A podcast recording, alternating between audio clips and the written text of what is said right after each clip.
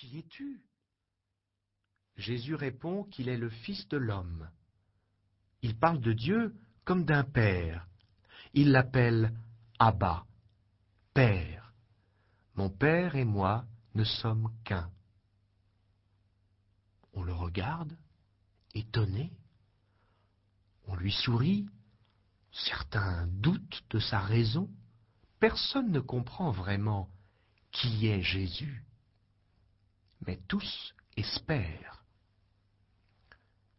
Tu vois, à cette époque, la Palestine, le pays de Jésus, est occupée par les soldats de l'Empire romain.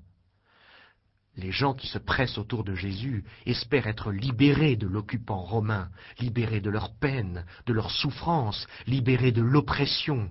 Ils interrogent Jésus. Es-tu le Sauveur, l'envoyé de Dieu? Serais-tu le Messie?